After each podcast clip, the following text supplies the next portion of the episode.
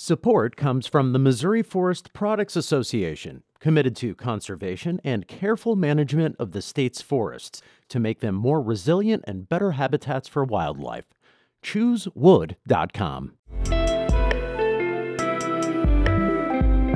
It's Tuesday, November 28th. This is The Gateway. I'm Wayne Pratt. When high school freshman DeJuan Strickland saw the movie Black Panther, he realized there was a lack of positive black representation in TV, movies, and books. I decided to go and, you know, take matters in my own hands and create my very own comic book series that star male and female black protagonists. Coming up, Strickland speaks with St. Louis Public Radio's Sarah Kellogg about his two published comic books and his work to eliminate school lunch debt. The St. Charles County Council has failed to pass an anti immigration resolution. St. Louis Public Radio's Lacretia Wimbley reports. The St. Charles County Council chambers were packed, and opponents cheered after the failure of Resolution 2308. It was a non binding statement that stood against certain immigrants coming to the St. Louis region from Chicago under President Biden's humanitarian parole campaign. Gabby Eisner, with the St. Louis Interfaith Committee on Latin America, says the resolution was meant to stir up racism. How many people were mobilized in such a short time after the resolution was tabled is a show of how much power we've built and um, a show that the community wants immigrants in our community. The resolution failed to pass in a 3 to 3 vote last night. Board member Matt Swanson was absent. He co sponsored the resolution. I'm Lacretia Wimbley, St. Louis Public Radio. A National Rural Education Association report shows Missouri's rural schoolteacher salaries are the second lowest in the country. Report author Jerry Johnson is a professor of rural education at East Carolina University. That lower rate of pay would suggest that it's going to be more difficult to recruit high quality teachers. It's going to be more difficult to retain them. So you're going to have a lot of turnover. Johnson says that turnover rate is disruptive and can negatively affect students in rural districts. The report also highlights Missouri's relatively high reliance on local property taxes to fund education. Most other states contribute more state money to schools.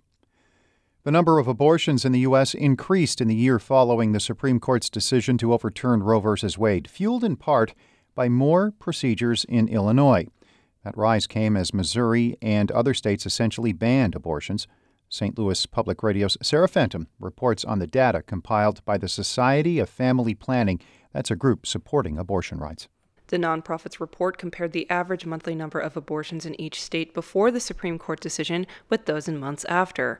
Illinois and other states surrounded by those with abortion bans saw the largest increases. The monthly number of abortions in the state in June 2023 was 45% higher than in April 2022.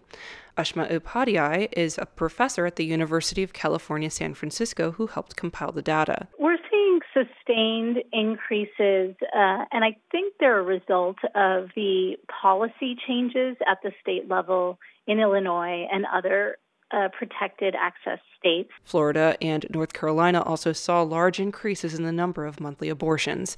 I'm Sarah Fentem, St. Louis Public Radio. The filing period for next year's Illinois elections is underway. Former Republican gubernatorial nominee Darren Bailey is among the candidates who submitted paperwork on the first day of the filing window, which was yesterday. He's challenging GOP Congressman Mike Bost, who Bailey says is not a good fit for the 12th district.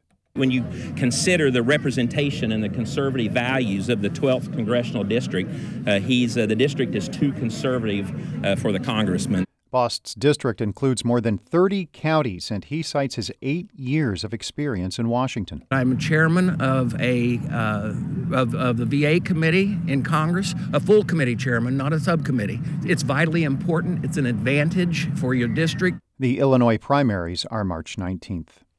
The music and artistic director for the Belleville Philharmonic Society has died. The Belleville News Democrat reports Robert Hart Baker died Saturday morning. He had taken a leave of absence this fall because of kidney problems. Baker led the Metro East Orchestra and Choir since 2016. Before that, he conducted the St. Louis Philharmonic Orchestra for more than 30 years. Baker was 69. A $250,000 grant from a national justice reform organization will allow a local startup to quickly expand the number of people it serves. St. Louis Public Radio's Rachel Lippman has more on the funding for Unlocked Labs. Unlocked Labs teaches people who are in prison to write computer code. It then hires them to help the company build its tool, which tracks education programs for incarcerated individuals. Jessica Hicklin is Unlocked Labs' chief technology officer. She also served 26 years in prison for a murder she committed when she was 16. Hicklin says the company will use the money to hire more formerly incarcerated people, as well as senior engineers to mentor them. Right now, we have a team of five engineers, and we've reached roughly 5,000 people. And if you can just scale that engineering team a little more, then you can reach 50,000 people. Unlocked Labs won the grant from Dream.org in late October after a year long competition. I'm Rachel Lippman, St. Louis Public Radio.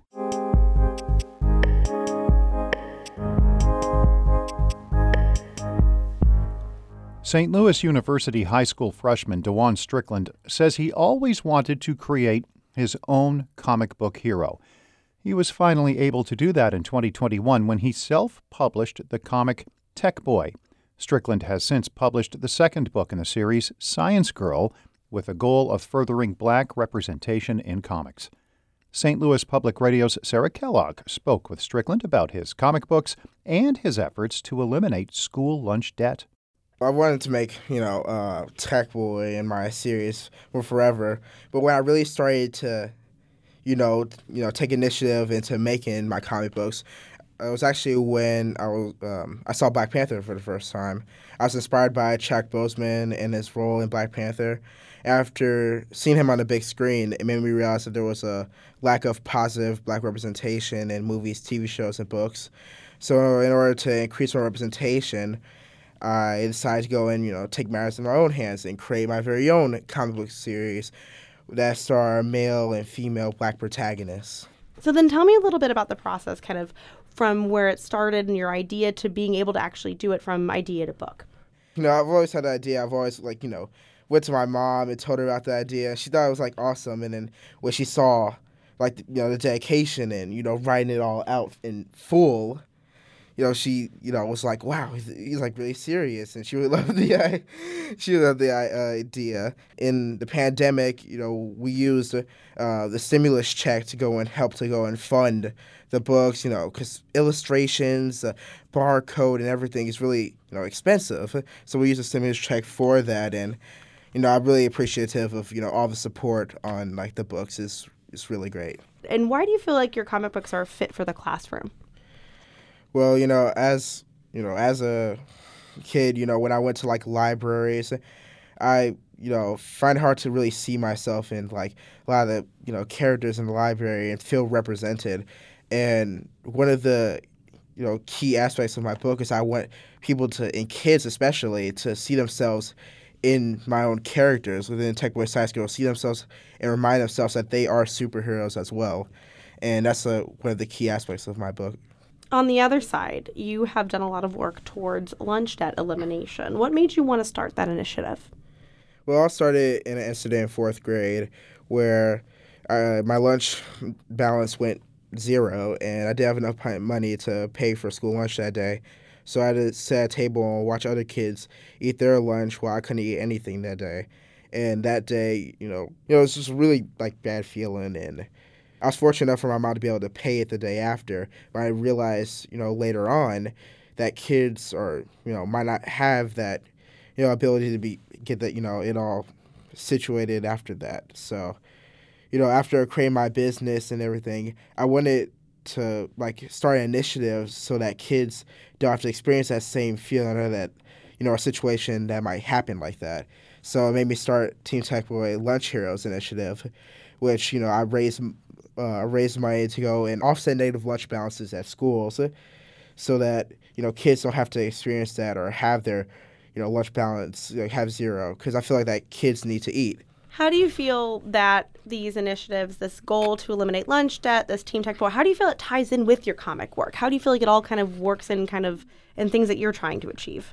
That's a great question, and I think the best answer to that is I'm, I guess, kind of in sort of way, kind of being a superhero. I guess I don't know it's kind of it's really kind of funny because my whole thing is making superheroes, but you know I guess I'm kind of like you know my comic characters I'm creating. I think that's really amazing.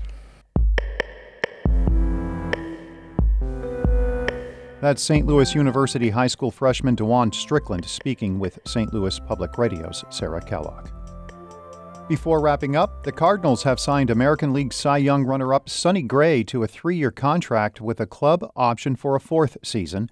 The 11 year veteran spent last year with Minnesota following stops throughout his career with Oakland and the New York Yankees. Gray is the latest in a series of signings to strengthen Cardinals pitching. The team has also agreed to contracts this offseason with Lance Lynn and Kyle Gibson.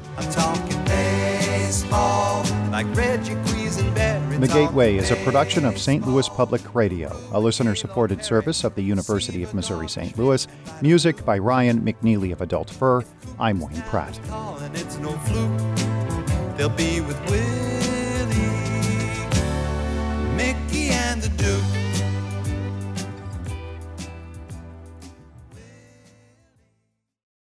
Support comes from the Missouri Forest Products Association, committed to conservation and careful management of the state's forests to make them more resilient and better habitats for wildlife. ChooseWood.com.